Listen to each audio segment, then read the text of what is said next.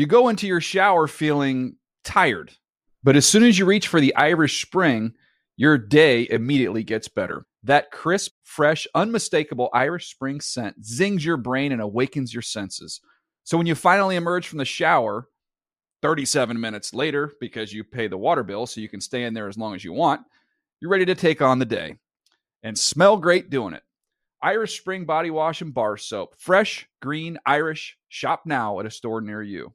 A reminder to all Move the Sticks listeners that the NFL draft may be over, but you can still contribute to make draftathon charity donations for COVID-19 relief efforts at NFL.com slash relief. That's NFL.com slash relief.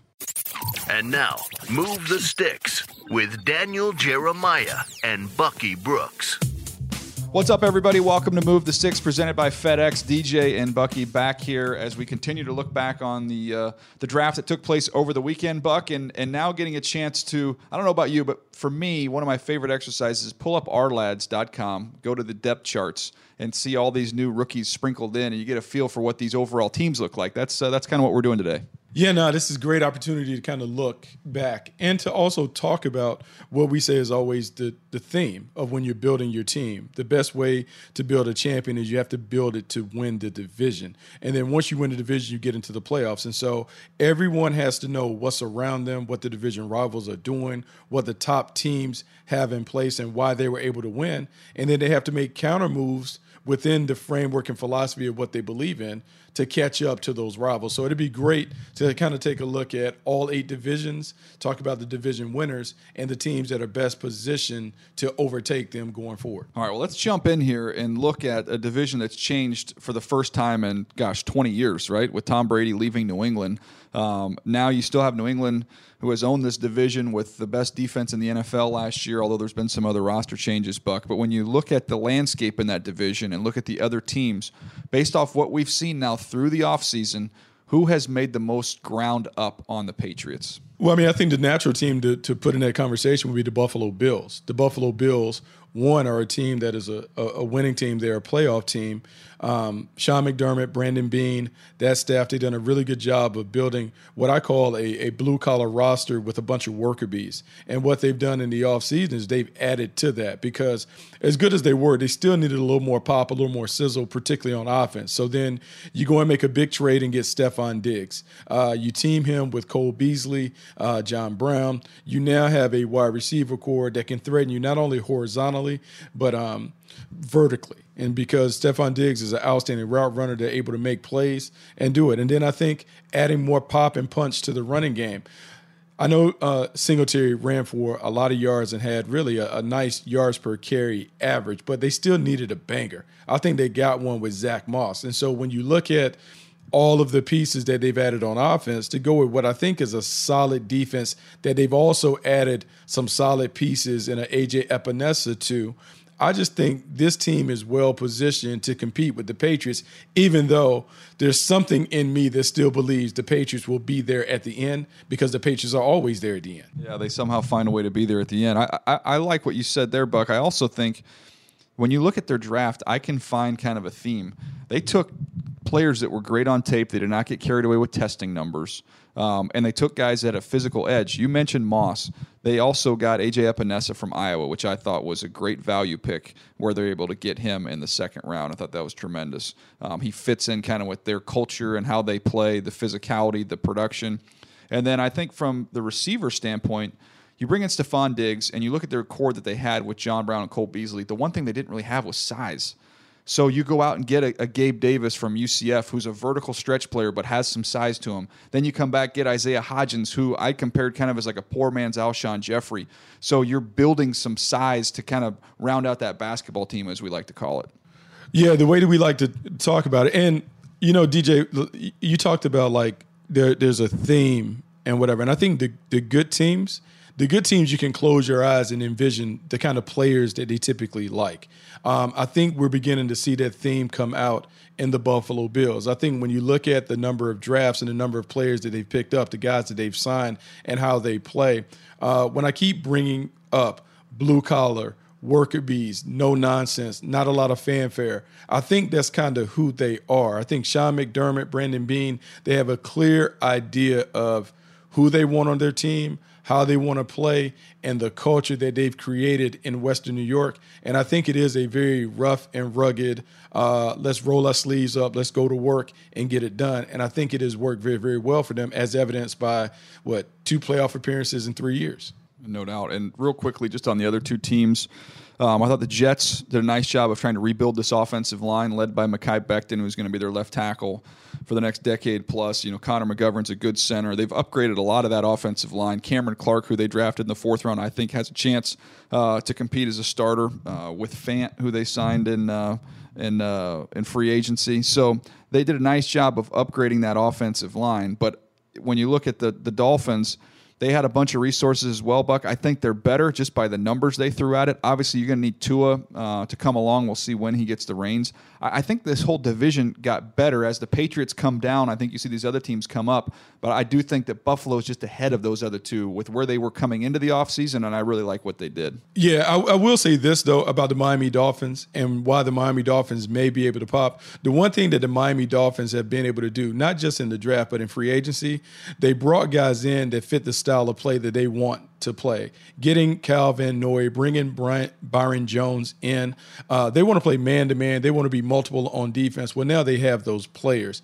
And we don't know when Tua is going to get on the field, but I think the underrated addition of Chan Gailey coming over, because Chan Gailey understands Ryan Fitzpatrick has been probably one of his biggest advocates, I think this offense might be a little more dynamic. It may have a uh, a, a, different feel to it. And also, I'll say this: if Tua does get his chance, Chan Gailey might be the perfect coach for him. Years ago in Kansas City, he had a guy from Coastal Carolina, uh, Tyler Thigpen. They were one of the first teams to really run the spread and RPOs and those things. So Chan Gailey certainly has that club in his bag. It'll be interesting to see how he uses it. But this division should be very, very competitive because I think all of these teams, the Bills, the Jets, the Dolphins, uh, they can definitely push the Patriots, especially with the Patriots not having Tom Brady anymore. Yeah, and and let's keep this train moving here, Buck. Let's get to the let's get to the uh, AFC North, I should say.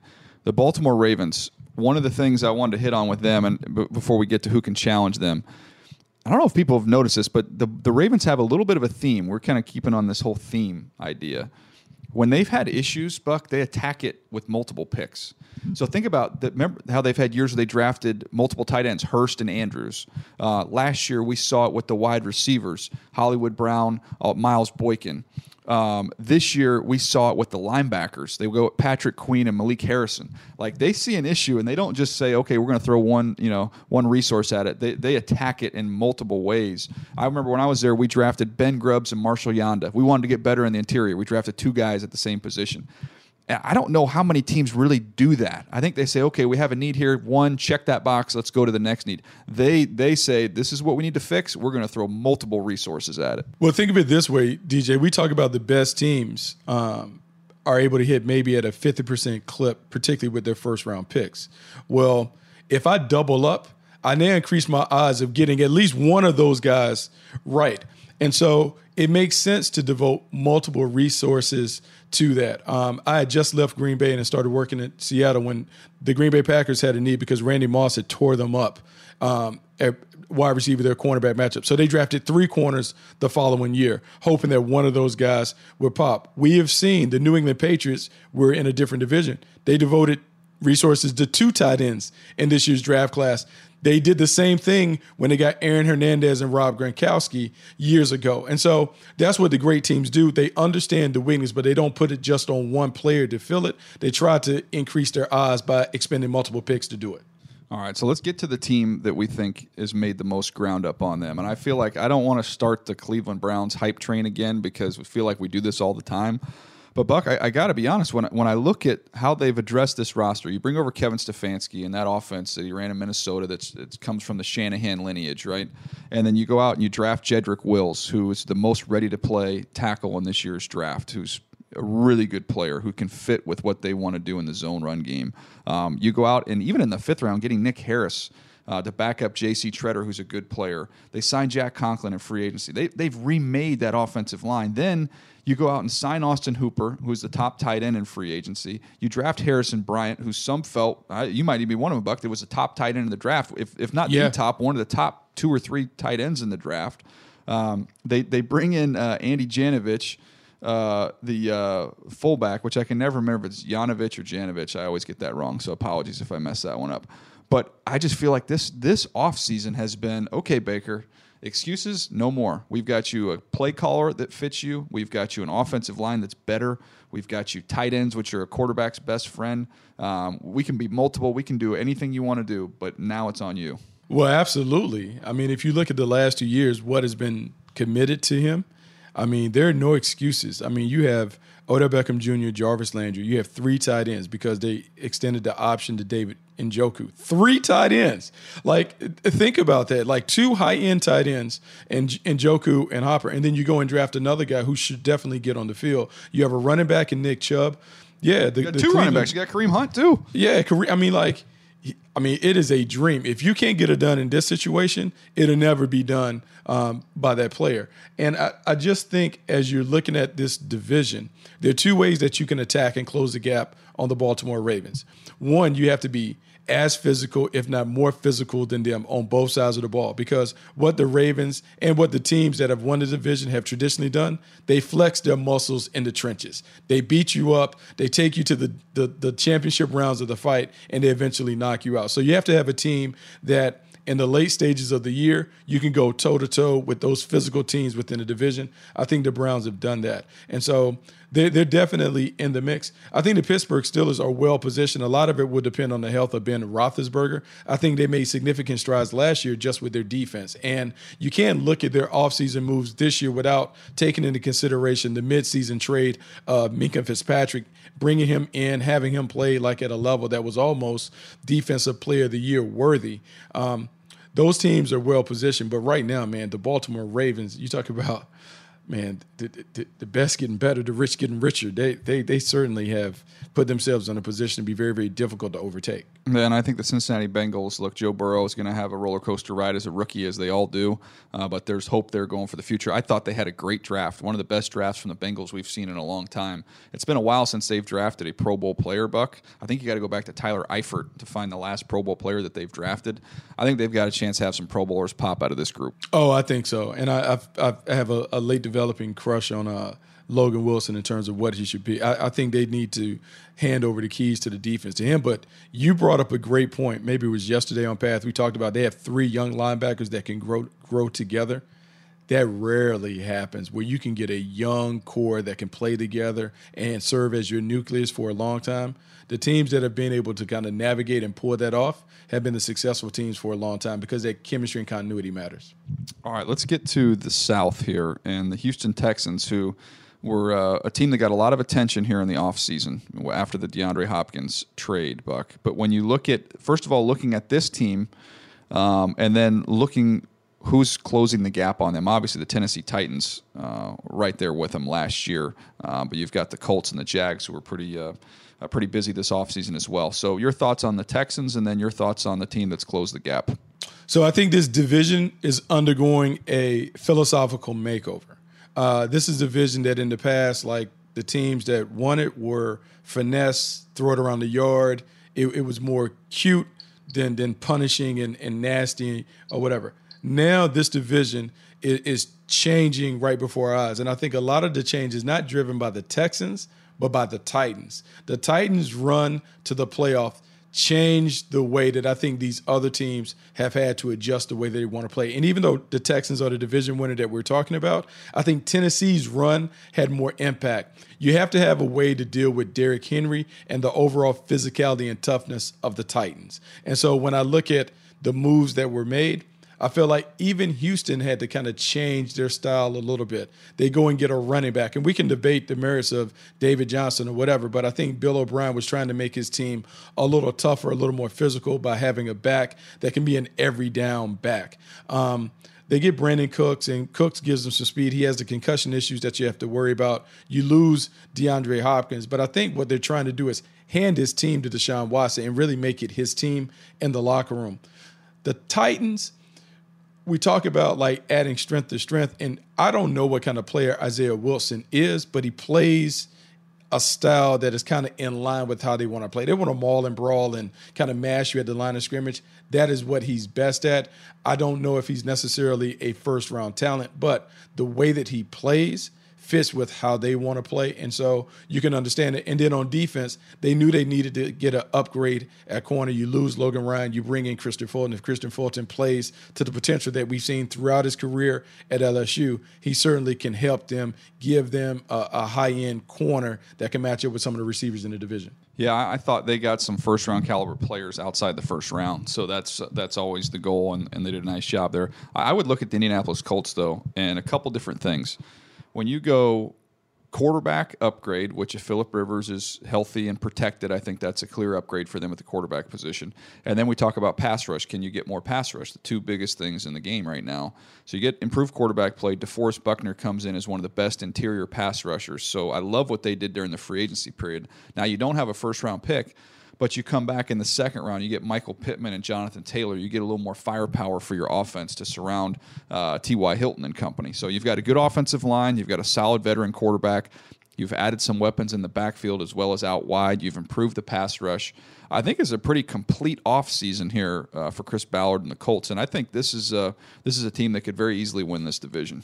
Oh, I absolutely can see it. Remember, two years ago they were able to make a playoff run, um, and two years ago the common denominator was they had a, a, a real steady Eddie run game, and they were able to throw the ball effectively off play action. With Philip Rivers, one, I know that he's going to respect Frank Reich because they have a previous relationship. I also know that Frank Reich will be able to be honest with him with where he is in his career and how they need to play to make sure that he plays at his best. And I think we see the theme big offensive line that can mash you, multiple running backs that can run inside, big physical receiver, and Michael Pittman that's like the big receivers that Philip Rivers has always been comfortable throwing to during this time with the Chargers. And then it's just about Philip Rivers down the back and taking care of the ball. If he takes care of the football and they play the style of play that they want to play offensively, which is running a little balance, they're going to be in the mix and they're going to be a problem for people because he's a veteran who knows how to win games. Yep, that's going to be a fun division. That's going to be a competitive division.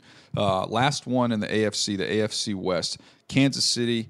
They're the champs, Buck, and I think you can make a case they might even be better next year. And so the challenge oh, is going to be yeah. how do you close the gap on them? I like what these other teams did, but man, that's a tough gap to close. Yeah, it's a tough gap to close because I will say this, and I've uh, said this since the time that they moved on from Kareem Hunt.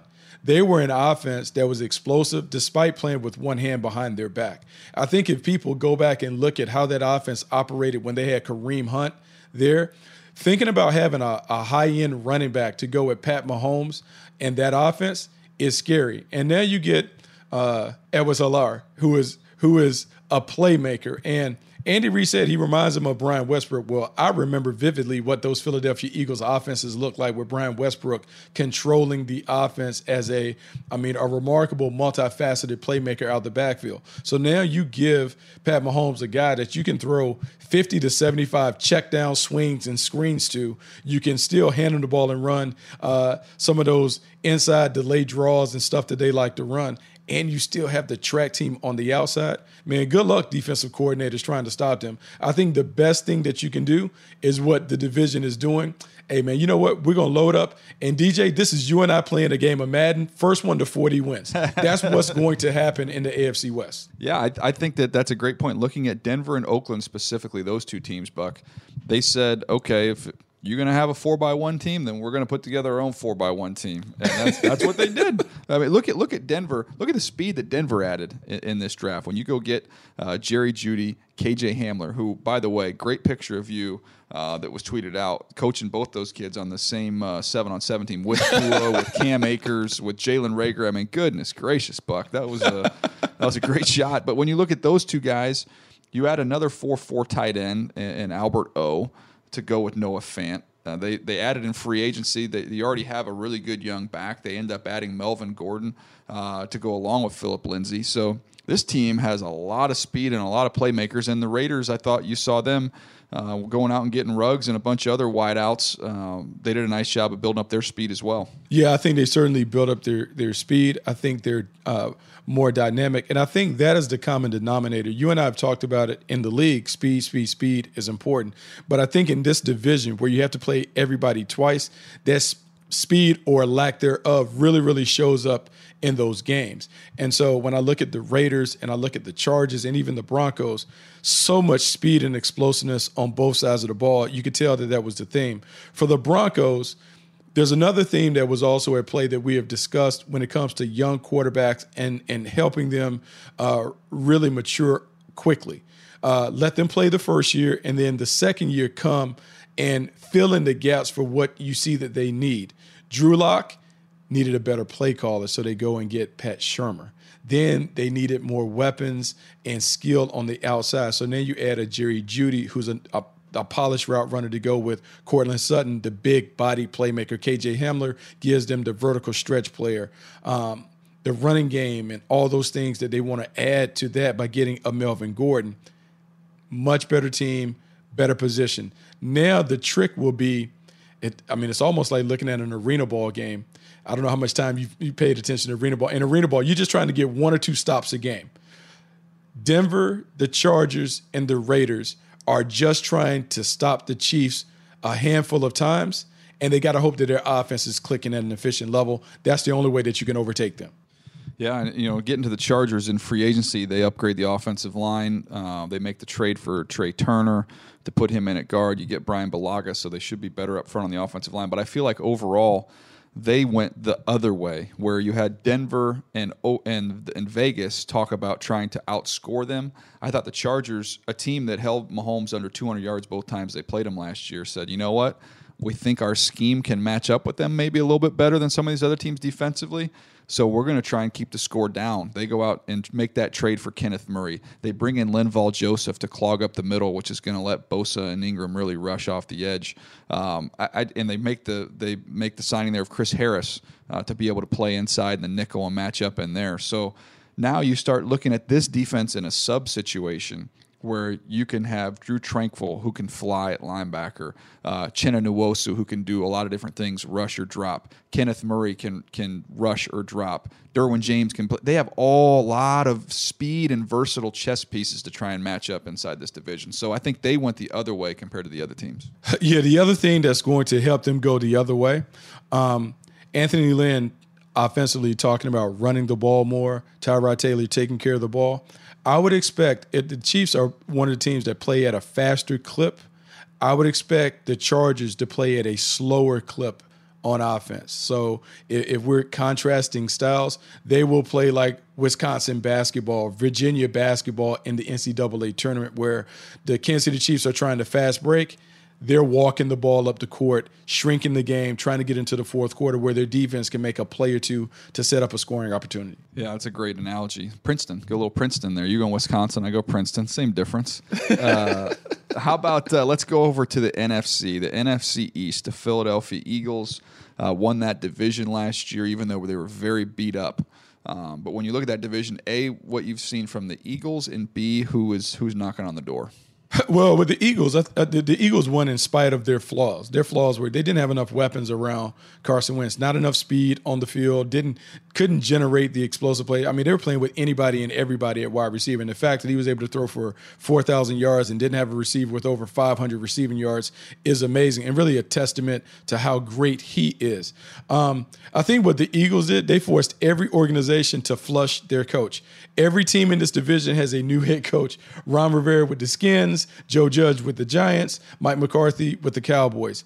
The team that is the most dangerous and, and, and best prepared to take over the Eagles are the Dallas Cowboys. The Dallas Cowboys are best positioned because one, they have a really good coach in Mike McCarthy. He got beat up on the way out from Green Bay, but make no mistake, someone who wins about 55, 65% of his games is a really, really good coach. And they are giving him the kind of weapons offensively that he can operate with and, and make things happen. And even though Kellen Moore is the offense coordinator, make no mistake, Mike McCarthy will put his his stamp on this offense. CeeDee Lamb coming over to join with Amari Cooper and Michael Gallup with Ezekiel Elliott in the backfield that is scary to deal with. I don't know how many teams in this division have three corners that can match up with those guys, but we're going to find out very, very quickly who can match up and who can match up while also defending Zeke Elliott. The Cowboys on offense, I mean, they were number one offense last year. They, they, they're talented, but I think now they can control the game even more with Zeke being a greater emphasis on the run game, but still having explosive players. defensively, I think Mike Nolan's defense, it may take a while for it to click. It's drastically different than the way that they played, but this is a team that needed to create turnovers. And Mike Nolan is all about turnovers, taking the ball away, creating uh, pressure opportunities to generate turnovers. They got to get the ball back. If they can get the ball back to that offense, they can score more points. They score more points, they can win more games. Yeah, and I look at the other two teams. I think you know the Giants trying to get better up front. They do that in the draft, getting Andrew Thomas there with the fourth pick. Um, you look defensively. Xavier McKinney was a great value pick for them. Would come in and start at safety. I think you can make a case they got better, but I think in Washington with Chase Young, they're going to have one of the better defensive fronts. I just don't know they have the the personnel and the and the inconsistency at the quarterback position at this point in time to really challenge those top two teams. It feels like a split division to me, Buck. I mean, it just feels like you've got the Cowboys and the Eagles in the main event, and then you've got the Redskins and the Giants kind of playing on the undercard. Uh, and I'm with you on the Cowboys. When you start looking at the personnel that they have now offensively, um, and man, that's that's a challenge to defend that group. I mean, Zeke Elliott should have a monster year with all the weapons. It's going to create more space for him. Uh, he's set up for a big time year. Yeah, light light boxes. He should face more light boxes, and if they don't lighten the box, then they should be able to create one on ones. That's everything that an offensive coordinator uh, wants to be able to do. They want to play if then football, meaning if you do this, then we're going to counter with that. And that's what they have. I will say this about the Washington Redskins. I think Ron Rivera took notice of what the San Francisco 49ers were able to do by building up their team on defense with all those former first round picks. That's the foundation. The Washington Redskins have five former first rounders in that D line, that front line rotation. That's going to give them a chance to make up ground. They won't be able to close the ground immediately this year, but I think you can see where they're building and where it would be coming. All right, the Green Bay Packers, Buck. Um, obviously, a lot of attention on the Jordan Love thing. We've discussed that. But when you just look at this team, where they are now compared to last year, and then what do you expect uh, in terms of the teams coming up right behind them? You know, it's tough because I don't know if they'll get immediate contributions from uh, anybody in their draft class. And this is a team that, despite going 13 and three, um, I would kind of call them a bit of a paper tiger. Uh, they won a lot of games, but I think in those matchups, when you saw with the San Francisco 49ers, their talent level isn't quite there with like the top teams in the NFC. I will say, second year Matt LaFleur's reign, uh, what he wants to do is continue to be a little more balanced um, offensively. They need to be able to run the ball. I think that's where A.J. Dillon may come into play. And even though Aaron Jones had a great year in terms of tallying up scrimmage yards, I think they kind of want to be a little more of a physical team. I think that's the thing that kind of resonated with them. San Francisco just beat them up. They didn't match them with making moves that make them a more physical team. So I don't know. Maybe they come a little back to the pack. Uh, the team that is what the Minnesota Vikings are well positioned to Absolutely. be the team that makes the run. I mean, they were a team that was in the mix last year. Uh, they got rid of some veteran players that were key players for them. But man, the newbies that they brought in, you talk about having so many picks. What at one point, what, 15 picks Yep. they had um, in the draft. That's that's crazy. Mike Zimmer um, being able to kind of redo this this team on the fly, and then Gary Kubiak is an upgrade over Kevin Stefanski as a play caller. Gary Kubiak, um, Kevin Stefanski was running Kubiak's system. Gary Kubiak knows the system. He built the system. This will be a, a, an even better offense. We saw the moves match up with Ezra Cleveland uh, coming over. You think about Justin Jefferson giving them another wide receiver. Uh, the boot play action game with Kirk Cousins should really flourish. And offensively, they may have to the offense may have to carry the load a little bit early in the season. Mike Zimmer find a way to fix the defense though. Yeah, I think Ezra Cleveland could be key because it allow you to kick Riley Reiff inside to guard. Um, and Pat Elflein just didn't play well last year. So, least, if nothing else, you have competition, healthy competition along that offensive line. They've got guys that really fit what they do. Uh, I mean, I, just on paper right now, Buck, I like Minnesota more than Green Bay. Sorry, Nabil, uh, but I do. I, I, think Minnesota's got a better roster right now. Yeah, I think you can say that. Like, and and, I, and I'm serious. Like, uh, to be a 13 and three team like they were last year, I don't think they're their talent on paper necessarily equated to that. Like, it kind of worked out for them. So we'll see what they're like uh, going forward. I will say this about the Bears: the Bears quarterback competition will be critical. Uh, to be critical uh, for Nick Foles or Mitchell Trubisky, whoever is playing there, uh, to be able to do it. Defensively, they have enough firepower to be able to compete. Offenses where they've really been lacking, they haven't had enough consistency and explosive plays where they can put points on the board. That's really kind of helped them from overtaking those teams in the division. We'll see if they can kind of get it back. Yeah, I did like one of the picks I like for them, a value pick, Darnell Mooney, wide receiver they got in the fifth round. Just keep an eye on him uh, at a Tulane. He did a nice job when you watch him against Auburn last year.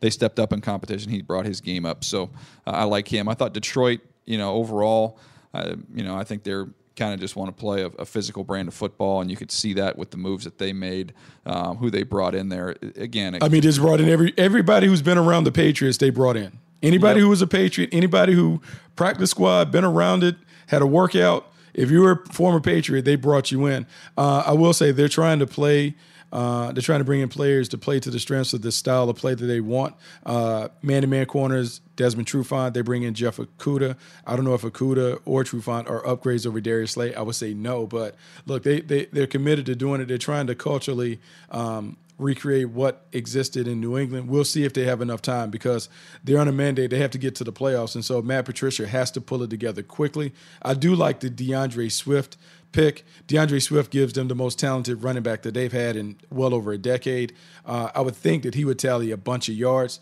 but man, it's, it it's going to be tough. It's going to be tough for them to gain ground on their rivals. Well, I think you know last year, if I'm not mistaken, I believe that you had Josh Jacobs on offense, and then you had um, uh, Maxx Crosby on defense. I think both of them finished in the top two or three in the rookie of the year voting for the same team, obviously with the Raiders.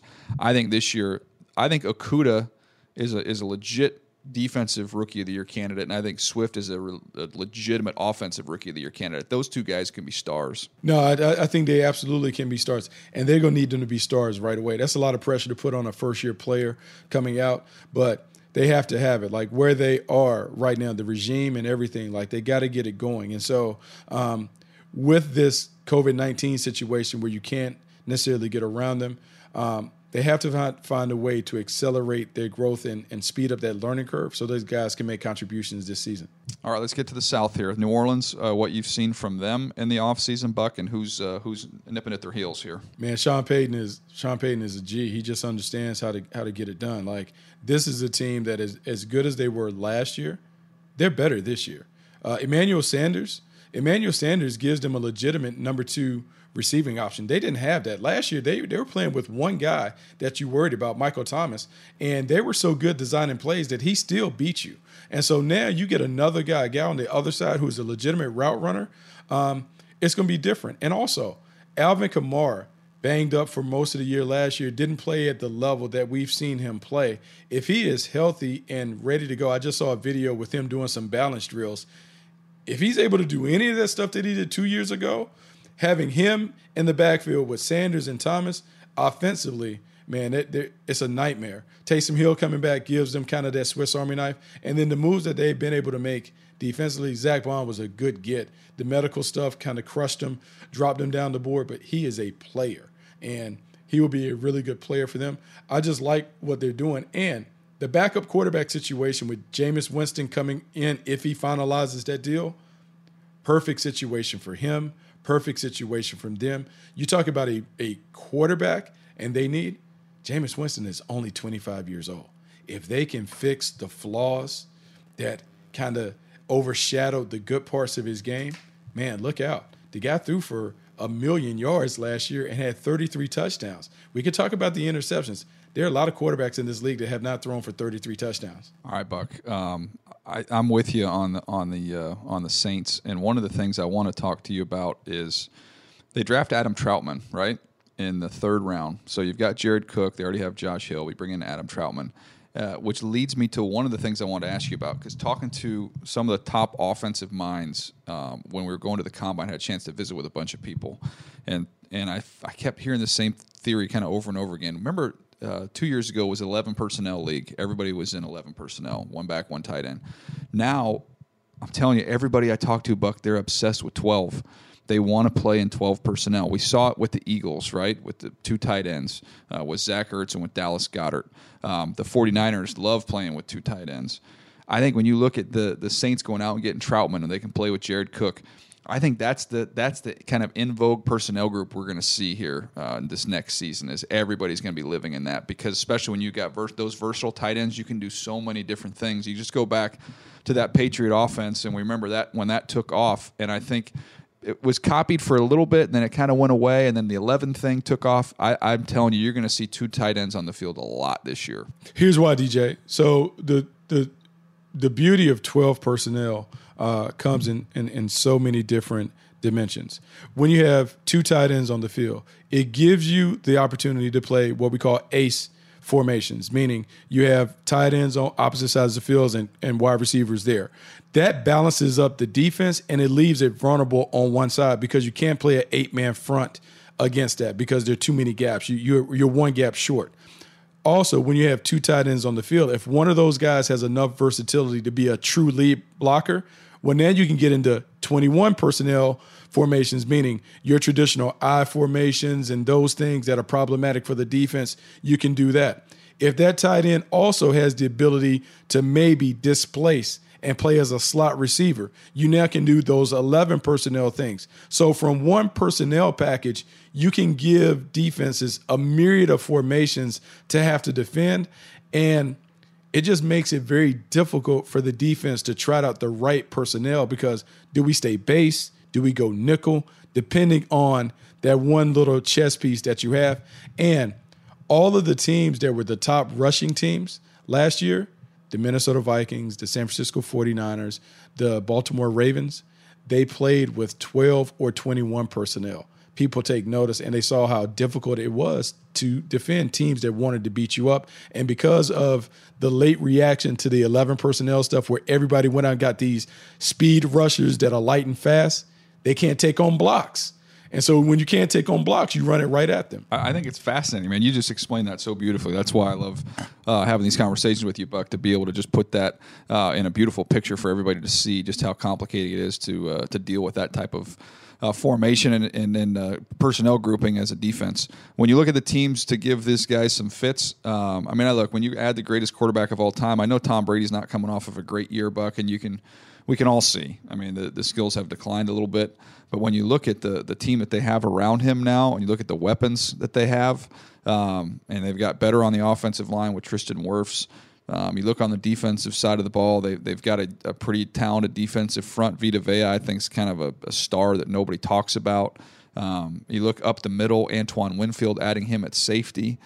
I think that team's pretty good on paper, man. The team is really good on paper. The team is really good on paper the trick will be um, can they preserve Tom Brady enough that he can be at his best down the stretch? Meaning that uh, we talk about a trucks and trailers uh, league or description of the quarterback. What they need is they need to set the team up where Tom Brady can be a trailer until they get down the last part of December, the last four games in the playoffs, where then he can flip into being the truck.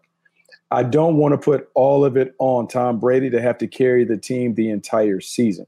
Buck, you know the the one thing about this division, I think it's interesting. If you if you look around, and we talked about Tampa and Tom Brady being a new quarterback in this division without an offseason. Carolina, Teddy Bridgewater, new quarterback without an offseason, even though he is familiar with it from his time with Joe Brady. Um, the Saints obviously have the familiarity there; they're the top of the division. But I think the Atlanta Falcons, the continuity that they have with Matt Ryan offensively, is going to help them going through this offseason.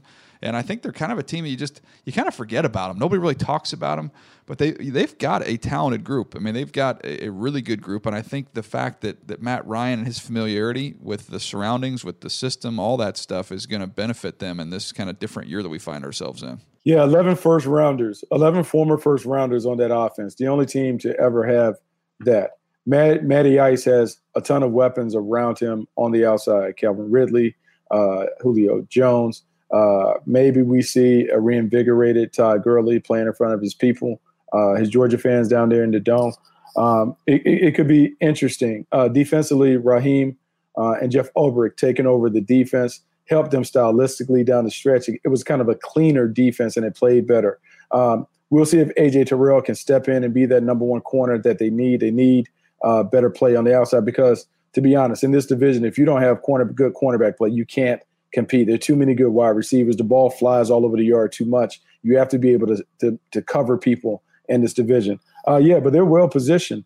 Um, the Buccaneers, the Falcons, uh, viable contenders. This is a division that notoriously flips every year, so we'll see. But I think we have to at least mention the Carolina Panthers and what they did, committing seven picks on defense, uh, trying to add more speed. Offensively, this looks like an offense that should be ready to go. Christian McCaffrey, uh, the holdovers that they have offensively. We'll see how Joe Brady adjusts to uh, coaching at the pro level in terms of running an offense when he's never really been a full time play caller. So we'll see how that goes. But defensively, there's no doubt in my mind that they're building a fast team it may take a year or two before we see kind of like the fruits of their labor, though. Yeah, I think defensively they're going to be fast with Jeremy Chinn. You bring over Derrick Brown to help up front, Yetur Gross Matos to rush off the edge. I mean, it was all defensive draft, so uh, they're they're going to be better on that side of the ball, no doubt. Uh, offensively, man, I just tell you what, Buck, they got to keep Christian McCaffrey healthy if something happens to Christian McCaffrey, I, I don't know how they're going to be able to generate a whole lot of offense. So, you know, I like Robbie Anderson and his speed, DJ Moore. Um, you've got Curtis Samuel. That's a that's a that's a good group there. But I still think the offensive line is just so so, and uh, and this whole thing runs through McCaffrey. So they've got to find a way to keep him healthy. Yeah, no, I think uh, I think it is all about Chris McCaffrey keeping him healthy, keeping him right, making sure that he has uh, the juice when they need it. Uh, it's tough. They paid him a lot of money, so they obviously got to make sure they utilize him. But you got to do it smart. Like, can they work him smarter, not harder, and still get kind of the benefits of him being one of the more dynamic players in the league. Yeah, I do think we before we leave this division, also um, I failed to mention Gronk. You know, being there with Tampa, so that, add him to the mix that they have there with the Tampa Bay Bucks. Um, it's going to be uh, it's going to be an interesting division to follow this year with all a lot of those new pieces. The challenge is how long can you take? Uh, how long does it take for these new pieces and new places to get in the groove with the with the unusual offseason? That's going to be a challenge, really, for all these teams we've been talking about. Yeah, no, it's it's a challenge. And some teams, veteran teams like the New Orleans Saints, are saying, "Hey, veterans, you you take care of what you need to take care of. Take care of your families. We'll work on the rookies and we'll get together in training camp." Other teams are already grinding. I saw where maybe is the Ram the Rams uh, spending about an hour and a half each day with their players four days a week. So we'll see how it goes. I think the guys who have kind of been through situations similar to this, like the lockout in 2011, uh, they have a plan for getting their team ready to play. Uh, what I would call like old school, where you used to have to go to training camp for six weeks and get it done. If you understand that, I think there's more than enough time to do it. You just can't over, uh, you can't tax your team uh, too much. You can't blow their minds up before you get a chance to really get around. No doubt. Uh, all right, let's get to the final division here, the NFC West. San Francisco, man, it was a, a razor thin margin with them and the Seahawks, but they got it done thanks to the tackle by by Dre Greenlaw in their final meeting. But uh, San Francisco, where they are, Buck, and then who do you vision as the uh, as the biggest challenger now? Uh, I think the hardest thing to do in our business is to be honest. Is to be honest with your evaluation, to be able to look at your team critically and say we have to get better. I think the San Francisco 49ers were able to look at a team that but man, they were a half a quarter away from being crowned as the Super Bowl champions. And to say, hey, we got to get better. There's some things that we need to improve. Um, the DeForest Buckner move was fantastic because they got rid of DeForest Buckner, a good player, and brought back a player, a younger, cheaper model in Javon Kinlaw. At wide receiver, they lose Emmanuel Sanders, who gave them some maturity, gave them some experience on the outside. But man, they brought in over uh, an explosive, dynamic guy with some toughness, and Brandon Aiyuk the team with Deebo Samuel. Um, you have was Bourne, Kendrick Bourne, who, who comes back. They they are good on the outside. They're physical. The running game, look, they, they got rid of Matt Breida, but they find a way to continue to run the ball and run the ball successfully. That's what they do. Um, this is a team that is just really, really solid. I think they've attacked their needs and weaknesses. And I, I, mean, I think the product going forward is going to be a better product because – swap out Joe Staley for Trent Williams, you can say maybe it's an upgrade. Team well positioned. It's going to be a fight in the in the NFC West because the teams that they're facing are also good. But man, the 49ers are poised to be the champions all over again. And I think it's easy to point to Seattle and look at them as uh, as a team that was right there, a whisker away from winning this division as being the biggest threat. And you can make that case. Um, had some changes along the offensive line, some new faces in there uh, going forward. We'll see how that comes together. I think Jordyn Brooks. Uh, very athletic. They throw him in the mix on defense and put him next to Bobby Wagner. You've got some real speed there, which they always covet up there in Seattle. But and I love what the Rams did. You know, and the Rams after having to part with a lot of veteran players in free agency and not having a first round pick, man, they, I thought they had a home run draft. They did an outstanding job with what they're able to get accomplished in the draft. But I'm telling you, Buck, I just get the feeling. I look at this division, and the team that scares me is Arizona, because if Kyler Murray can kind of take that next step. Um, and this is a team that goes out in the draft and you add Isaiah Simmons and his athleticism on defense. They they bypass the tackle, which I thought, man, they need another tackle if they're going to really get more guys out in the route and operate this offense the way it was meant to go. But then Josh Jones, uh, they're able to get him in the draft, so I, I think he's got a chance to, to, plug and play as a starter as a rookie. Um, and then you bring over DeAndre Hopkins, who's a legit top five receiver in the NFL to go along with Christian Kirk and what he can do, and all these other young receivers, plus Larry Fitzgerald. Um, I, just think this offense has a chance to be very dynamic, and I think they added some good athletes on the defensive side of the ball as well. Their secondary should be outstanding with, with all the different pieces they can use there. Yeah, no, they're really good team, uh, really explosive. Uh, I don't know if their defense can keep up with the the heavyweights. Isaiah Simmons gives them a big time playmaker. They'll have to piece it together offensively, they certainly should be fun. When I look at this team right now, um, I think they're they're right in the middle of the pack, and I think depending upon what Kyler Murray is able to do, that could be the difference in being an eight and eight or nine and seven or whatever team. But the division is tough. Um, Seattle, San Francisco, the physicality and toughness and talent. Um, it's going to be tough, but man, the San Francisco 49ers and the Seattle Seahawks, that rivalry, that competitiveness between those two teams, razor thin margin. You talked about like that that play that kind of that pushed the San Francisco 49ers into the playoffs as division champion. It could come down to that all over again. Yeah, and I just think when you, you go to the Rams real quick, out goes Todd Gurley, in comes Cam Akers, uh, out goes Brandin Cooks, in comes Van Jefferson. I did a nice job of replacing those two stars with those two players. How about this? I'm gonna go out on a limb and I'm gonna say that Cam Akers may rush for 1,200 yards this year. I know people have penciled in Darrell Henderson, but Cam Akers is a much better player.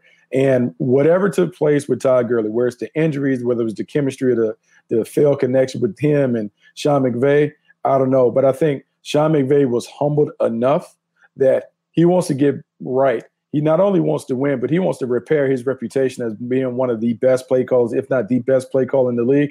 I think we're going to see Cam Akers featured in a prominent role as a runner and receiver that is going to put the shine back on Sean McVay as a play caller because I think everyone in that organization understands the importance of the running game as it relates to Jared Goff. I think Cam Akers is going to be a superstar for them in the role that they eventually put him in. I'm with you. I'm I'm all in on Cam Akers. It'd be uh, be one of my favorites for offensive rookie of the year. Uh, I think he's a great fit in that system, and I think he's going to play behind a better offensive line than the one he had uh, uh there at Florida State. So you're going to see a big time year from Cam Akers. All right, man. It's been fun, Buck. Uh, it's been great to catch up. Great to see you. Great to uh, to go through all these teams. Um, it's weird. You've built up all this time talking about the draft, and all of a sudden it's just like boom, it's gone. And now, uh, and now you start looking forward. And normally we'd be talking about these guys getting on the field at rookie minicamp and how do they look, and talking to your buddies. And now they're on conference calls. You know, they're on uh, video conference calls right now. So it's a one, another reminder of just we're living in a different time right now, man. Yeah, different time. It'd be interesting now going forward, like how the offseason plays out, like what we're able uh, to glean from our guys on the inside. But yeah, it's an interesting time. But look, this has been great. It's been a great uh, lead up to the draft, and now that we've completed, we're able to reflect or whatever. I think the the next few weeks, like when we're able to kind of decompress or whatever, I think it'd be interesting when we do reconvene down the line to just talk about the lessons learned from an evaluation standpoint on look where guys got picked, and not necessarily like where guys get picked, how it determines how you change, but what themes came out of this draft when it comes to evaluating and selecting players and how we can take those lessons and use them going forward. No doubt. Well, I know some of you listening right now might be thinking, okay, well, I guess we'll catch Move the Sticks podcast in the fall when football comes back, if it comes back on time. But no, no, no. We we're going to keep going here. We've got some we've got some great content stored up, and we're going to be bringing you new stuff as well. But we had uh, opportunity to go to the baseball winter meetings and talk with a bunch of general managers and talk to, to Don Mattingly, all kinds of great people, and talk about the differences between uh, running a baseball team and running a football team, lessons that that we could share with each other, and it was uh, fascinating conversations with all these guys. Um, so we're going to have some of that content coming your way once the baseball season uh, kicks or starts, hopefully sooner rather than later. We've been collecting all these stories about the greatest high school football player you've ever seen. We've we've asked former players, coaches, everybody, and we've got some fantastic stories that we're going to share with you, and and also we get a chance to again uh, preview uh, this uh, upcoming season with the NFL, which I do uh, believe we will see and what we can expect from that as well. So the content's not going anywhere, Buck. We're going to be here. No, we absolutely going to be here. This is the fun part of the year. We get to put some of those projects into play. So I'm looking forward to seeing how it goes. Well, there you go. Well, that's going to do it for us today. Do want to thank uh, Mark and Nabil for helping uh, get this thing off the ground and, and guiding us through as we made it through the draft. I, I, do appreciate all their hard work. Arjuna as well, Ryan Bartlett as well, David Singer, who's got us so many great guests during the uh, during the draft season. So we have really a team of people that have done a wonderful job. Want to thank all of them. Uh, but that's going to do it for us today. Thank you so much for listening uh, to Move the Sticks, presented by FedEx.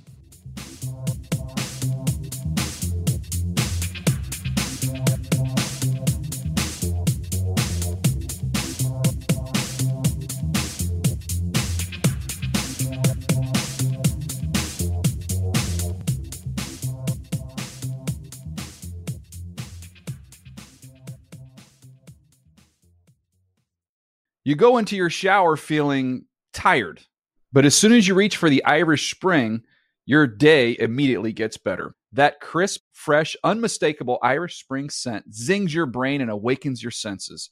So when you finally emerge from the shower, 37 minutes later, because you pay the water bill so you can stay in there as long as you want, you're ready to take on the day and smell great doing it. Irish Spring Body Wash and Bar Soap. Fresh, green, Irish. Shop now at a store near you.